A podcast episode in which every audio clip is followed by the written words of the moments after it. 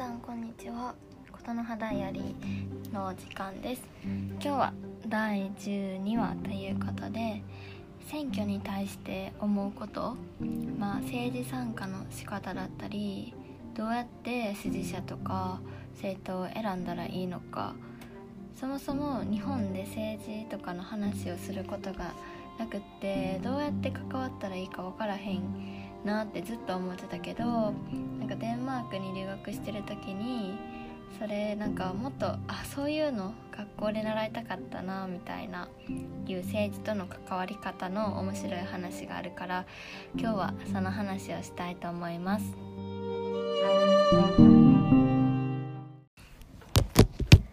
まあそれでなんでこの話しようと思ったかなんですけど、まあ、最近その大阪市の大阪都構想の選挙選挙っていうか住民投票だったりとか、まあ、今まさにアメリカの大統領選とかがあって私は結構注目してるけれどもでも実際友達とそういう話することってあんまないしっていうかそもそも私も大学で政治学科生なんですけどそれでも周りの友達とあんまそういう話することもないしっていうか留学行くまで全然興味持ってこなかったんですよね。もう本当に選挙は行ったことあるけど正直なんとなく選んだっていうかなんかどうやって選んだらいいか分からへんくってまあなんかちょっとノリっていうかまあこの人かなみたいな。なんとなく「えい」って選んだみたいな。感じでやしてかなんかそもそも日本で政治の話とかを日常生活の中ですることとかってほぼないと思うんですよね。そういうのってあんましたらあかんみたいな感じあるじゃないですか。そうでなんか教育とかの中でも全然そういうのに触れられてこなかったなんか自分たちの意見を求められてこうですっていうことをしてこなかった特に政治の分野まあ政治に限らずやけど。で急に18歳になって選挙権どうぞって言われてもどうしたらいいか分からへんしほんでなんかなんやろ。政治とかのこと全然分からへん状態で言ったらあかんみたいな。なんか間違ったこと言えへんしなんか知識ないと言えへんみたいな雰囲気もあってなお考えることを避けてしまうというかそういうことあるよなって、まあ、思ってたんですけど、まあ、デンマークに限らず北欧ってすごく政治参加率が高くってスウェーデンかななんか前の国政選挙の時に若者のその30代以下の若者の投票率も7080%ぐらいあったみたいなだったりまあ、実際私もフォルケホイスコーレデンマークのフォルケホイスコーレで暮らしていて本当同年代の子たちがもうなんかめっちゃ政治の話とかもご飯の時にしてきたりとかするんですよね。だからなんか政治家をちょっと揶揄したりなんか皮肉に使ったりあとはなんか学校に政治家が来てその与党と野党の政治家が来て若者のソーシャルプレッシャーに対するその問題をディベートするでディベートしてなんか最後のなんか質問の時間とかあるじゃないですかそういう時にめっちゃ友達とかもバンバン質問して質問っていうか意見とか述べてなんかそれめっちゃ面白かったんですよね。まあ、そういうことがあってなんかなんで政治参加するんやろうっていうのとかもすごく興味深かったしでいざ日本にいるとやっぱり政治の話ってしづらい。てかしづらいっていうかなんかもう多くの人はあまり考えないようにして生きてくるかなって思って、まあ、最近またそれをすごく選挙が大きな選挙があったからすごく思って、まあ、デンマークで聞いた話。どうやってみんなその選挙との際に支持政党とか支持候補者を選んでいるのかどういう方法で選ぶみたいなのを友達に聞いたんですけど、まあ、それがめっちゃ面白かったからそう今日はその話でなんかどうやって選ぶとかをなんか教育の段階で習うらしくってそういう授業が中学高校とかであるらしいんですよね。で彼女が言ってたまあ一つの方法としてなんか主に4ステップであるんやけどみたいな。まず1つ目に、えっと、各分野ごとのその政策とか問題イシューを知るっていうこと。でそこから賛成反対のとりあえずの自分の意見を持つっていうのがまず1つ目ワンステップ目。っていうのは例えば政治って一括りに言ってももうめっちゃなんか分野があるじゃないですか。その外交経済あと子育てジェンダーとか農業とか介護医療とかすごいたくさんあるじゃないですか。だからまず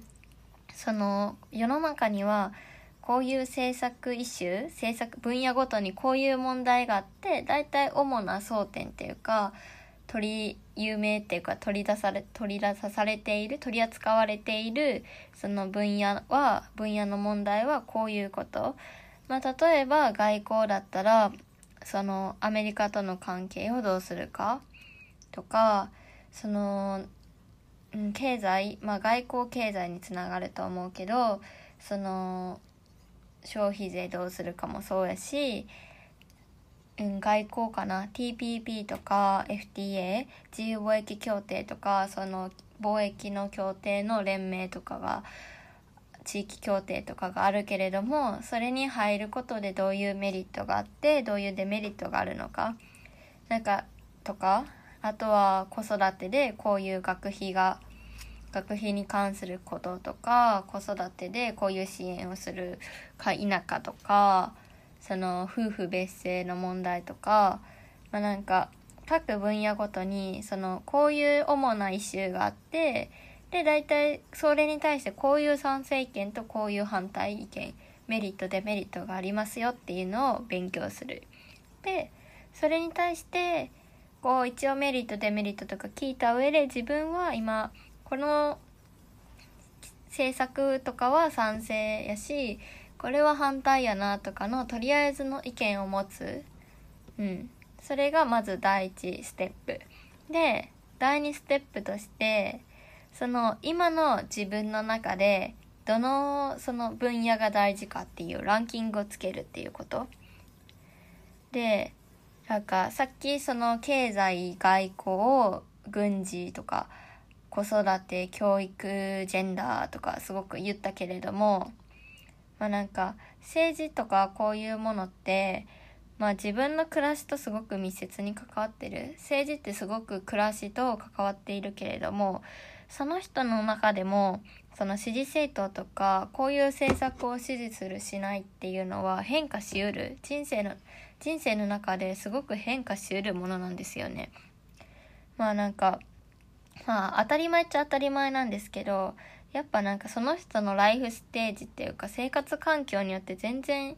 必要なもの今こうしてほしいものっていうのは変化しうるもので、まあ、具体的に考えてもらったらすごく分かりやすいと思うんですけど例えば20代の学生と30代でなんか外資系の企業でバリバリ働いてるサラリーマンとなんか30代後半で子育てしてる主婦の方ともう60代とかで地方で農業してる方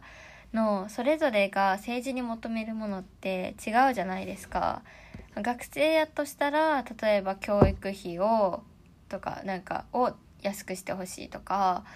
あとはなんか就活のことでとかそういうことを政治に求めるかもしれないし30代の外資で働いてる人とかやったらその自由貿易協定を結んでもっと関税低くしてほしいとか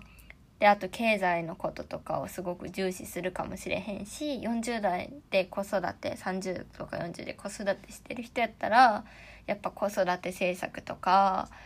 あとまあ教育のこととかとかもあるやろうしそのね地方で農業してる方やったらやっぱり農業に対して優しくしてくれるところっていうか補助してくれたりとかとかあとこう自分も高齢者になるなら年金とか医療とか介護とかそういう問題もあるかもしれないじゃないですか。だから年齢とか職業その人の地住んでる地域とかによっても全然その政治に求めるものって変わるんですよね。だからなんか別に今指示したものがずっと指示しなあかんとかそういうわけじゃなくってとりあえず今の自分の中でランキングをつけてみるそのさっき1のステップでその各分野ごとにどんな問題イシューがあってどういう賛成意見反対意見があるかを知ってまずとりあえずの意見を持ってみたじゃあ次にどうするかって言ったらその分野ごとにどれが自分の中で優先度が高いかを考える。例えば私だったら私は今20代の学生で女性として生きてきていてっていうこととかを考えるとまあ教育関係の政策とかもそうやしあとは女性その女性が社会で活躍しやすくなるようなことだったり夫婦別姓のこととかあとはいろんなそのセクシャルマイノリティの権利を拡大してくれるものとかの政策の方が私にとってはその経済とか軍事とかよりは優先度が高い支持する中でかなってなるそういうランキングをつけるとりあえず。で3つ目のステップとしてその各候補者だったり各政党のその分野ごとのイシューでどういうことそのどういう意見を持ってるかを知るっていうことですね。そのまあじゃあ候補者としてその何々党の誰々さんは経済ではこういうこと言っててとかこれは言っててっていうのをまあ見ていくと。まあ、こういうのって選挙前とかになると絶対比較簡単に比較できるサイトが出てくるんでまあそれを見たら選挙前とかだとそういうのを見たらまあめっちゃ早いですね。あとまあ選挙前とかじゃなくても普段でもその例えば自民党はこういうこと経済分野ではこういうこと言ってて軍事ではこういうこと言っててジェンダーの関連ではこういうこと言っててとか。で何やろ公明党社会党とか。なんかめ社社会党じゃないな。共産党とかまあいろいろ各政党がこういうこと言っててって見れるサイトとかあるからそういうとこで見てみると。ほんで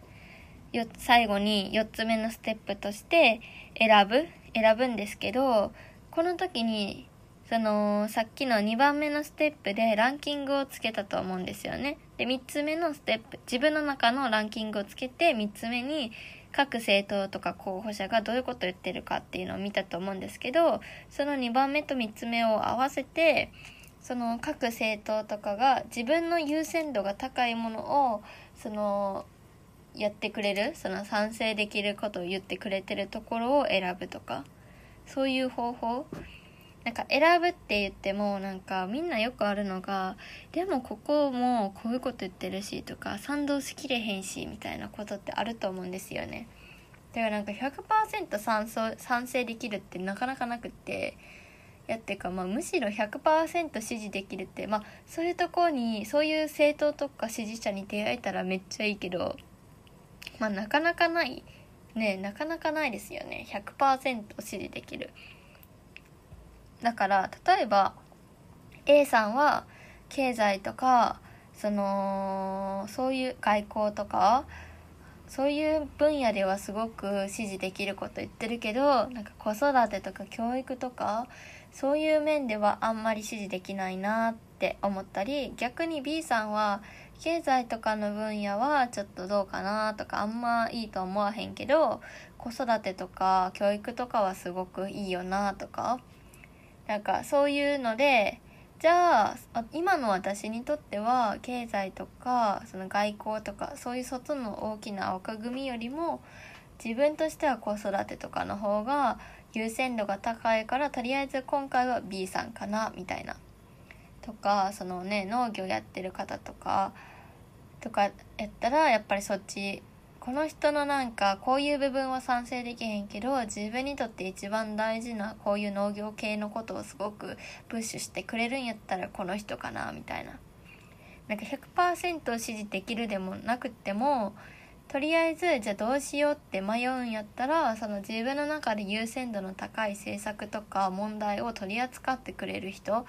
を選んでみるっていうのも一つの手かもしれない。っていうこういう4つのステップがあるよっていうのを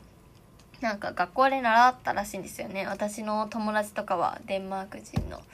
なんかその話聞いてえめっちゃいいやんって思ったんですよね。なんていうか実際私も全然政治とかのことどうやって選んだらいいか。なんか政治参加した方がいいことはもう100も承知でなるべく自分のその参加選挙権とかを使いたいと思うけどいざ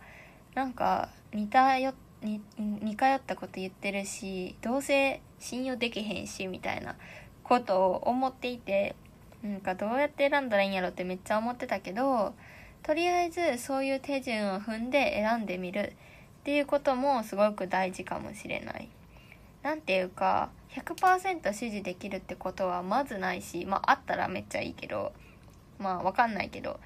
だしなんかそのその時の指示のあれとかって変わりうるもの？その人の中でも全然ライフステージとか環境によって支持する政党とかって変わりうるから特に日本はすごく、まあ、自民党が強いけど多党性っていうかめっちゃ政党もあるから、うん、なんか全然支持する内容も変わりうるしであとなんか分からないから投票しないっていうのは理由じゃなくってなんか全てを理解できなくてもいいけどその自分の今分かる範囲でとりあえず答えを出してみたらよくってなんかそういうことを繰り返していけばだんだんなんか上手くなるのもん？じゃあ選ぶのも上手くなると思うしなんかなんだろうな。あと例えば他に全然違うことを支持する人もいてもなんかああそれは当たり前だよなって思える。いやそりゃなんかその人によってニーズが違うのは当たり前だしっていう風に感じれるかなって思って。だからなんかでまあなんかさっき4つのステップ選挙とかどうやって支持するかを選ぶ4つのステップがあるってその言ったけどでまあ最後一番大事かもしれないのはその見続ける監視し続けるっていうこと？なんか選挙で終わりじゃなくってその後にじゃあ実際この人がどういうことしてるかとかを見るってこと？そのやっぱり全ての人がそのねちゃんと言ったことを実際にやるかと言われればまあねわからないからそこに関心を持っていくこと？それがまた次の判断材料にもなると思うしそういうなんか批判的なその思考目線を投げかけ続けるっていう意識を向けとくっていうことがまた大事でもあるかなっていう方法があるよっていうのをめっちゃそれいいななんか私も学校で習いたかったわって思ったっていう話。でなんか選ぶ選ぶ際に、まあ、別にこれは一つの方法であって全然他の選び方もあるんですよね。なんか例えば違う方法としては、まあ、とりあえずいろいろ悩んだんだったらまずは自分の属性を代表する人をとりあえず選んでみるとかもあり。例えばもう国会の中にすごく女性の数って少ないじゃないですか。なんか日本ってジェンダーギャップ指数121位だけど政治分野のジェンダーギャップ指数ってもっと低くて。140代だったか160代だったかちょっと忘れちゃったんですけどめっちゃとりあえず121位よりも低いんですよね。まあ実際なんか今の内閣とか政権の映像とか見てもらってもまあ明らかだしね。そういう時にまずは女性を送り込むことでそこのなんだろう意見を言ってくれる人その属性を増やすことでそこの国会とか議会の中の多様性を増やすっていう手段。これって他のことでも女男女のあれだけなくっても例えば性的マイノリティの方だったらそういう方を国会に送り込むことでそういう人の意見を反映することができるかもしれないし障害者の方とか、まあ、何でもそうですよね基本的に。なんかその今のマイノリティとされてる側からそういう人を送り出すことで今そういうニーズがあるそういう声があるっていうのを可視化するっていうかそういうために属性で選ぶのも一つだしあともう一つなんか自分が支持したい大事にしたい政策とかがないんだったら声を上げるっていうのもありこれはすごくスウェーデンのグレタさんの例がありますけどそのスウェーデンで2018年かなにグレタ・ツンベルクっていう16当時16歳の女の子が国会議事堂の前で座り込みを始めたんですよね。スウェーデンが選挙をしてる時に国政選挙まあ衆議院選挙みたいなしてる時にその座り込みをしたんですよ。でなぜ座り込みとかをしたかっていうと、まあ、彼女はすごく環境地球の環境問題のことを危惧していたんだけれどもそれをなんか大事に掲げる政党とかがないっていうことなんか環境とか気候変動の問題ってそれはもちろん一人一人の意識とか大事ですよ。でもやっぱりその国レベルとか大企業とかそのね国家間レベルで行動することがもう不可欠っていうかなんかその個人での意識変化とかうんぬんとかを待ってるレベルじゃなくってもう国家単位でとかもっとちもっと国連とかそういう大きな枠組みのレベルでその今の大量消費大量生産の構造だとかすごく排気ガスとか温室効果ガスを出してることとかそのまあ単純な成長を求めてすごく後の世代にしわ寄せを生かしてるこの構造を止めるっていうかためにやっぱりそういう大きなところが動かないといけないけどそのスウェーデンの国会にはそういうのを言ってる政党とかがないっていうことでその選挙の時にずっと国会前で一人で座り込みしてたんですよね16歳の少女が。でそれがすごい国中で大きなムーブメントになってその Fridays for Future っていうその未来のための金曜日っていう、うん、毎週金曜日にその学校をストライキする。そのなんか学校教育で学べっていうけどその未来がこんな環境とか地球悪化していくのは見えているのにそれに対してその今の意思決定をしている大人たちが何もしていないっていう現状で学べって言われてもじゃあなんか未来の世代が考えたことをしてくださいっていう意味で学校ストライキっていう Fridays for Future っていうのが行っていたりとか実際それは世界中に今は支部があって実際に3ヶ月に1回世界同日ですごい大規模なデモとかがあってその何百万の単位で参加するっていうのがあって実際私も日本でも海外でもそれに参加したことあるんですけどでだからそんな本当に一人の少女が始めたその活動が今やもう何百万っていうレベルに広まった。それまでは全然もちろんそのなんだろう環境保護団体とかあったしそういうのを訴えてる人もいたんだけど全然重要な政策として取り扱われてこなかったけどそのムーブメントがあってからはもうスウェーデンとか、まあ、北欧とかではもう絶対そのもちろん緑の党みたいなその環境とかのことをすごくプッシュしている政党の議席も増えたしそうじゃない今までそうじゃなかった政党も絶対その環境とかに配慮した政策を打ち出すようにしているしもう今ましたんですよね。だから今まで全然可視化されてなかったものが重要なイシューとして取り扱われるようになった。これって一つのすごい例でだからもしその今日言ったその4ステップの選び方の中最初の分野ごとにそもそも自分が取り扱ってほしい問題がないのならそうやって声を上げることで実際に変化を起こすことだってできるしそういう方法も可能だよみたいなことも習うらしくって。いやなんかまあなんか私の友達とか同期とか同年代だからそれを実際に学校で習ったわけじゃないけどでも今そういう社会の雰囲気あるかなみたいな言ってていやなんかいやマジでそうだなって思ってだからそれとかは本当に面白いですよね。うん。まあなんかまあそういう感じで今日の話を通して思ったのはなんかすごく今の日本っ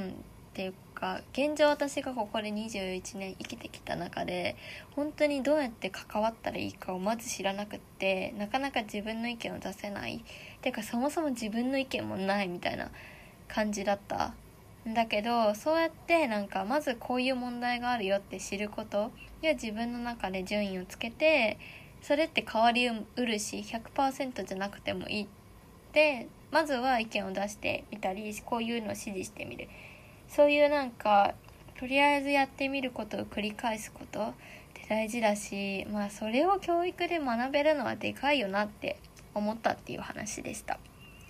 まあそんなこんなでなんか今日聞いてくれた人の中にあなんかそれいいなって思ってなんか次回そうしてみようかなとかでもいいしなんか少し政治参加するこうハードルが下がったらめっちゃいいなって思いながら話させてもらいましたっていう今日のお話です。何分ぐらい喋ったか分からへんけどまあ今日も最後まで聞いてもらってありがとうございました。それじゃあまた次回お会いしましょう。さよなら。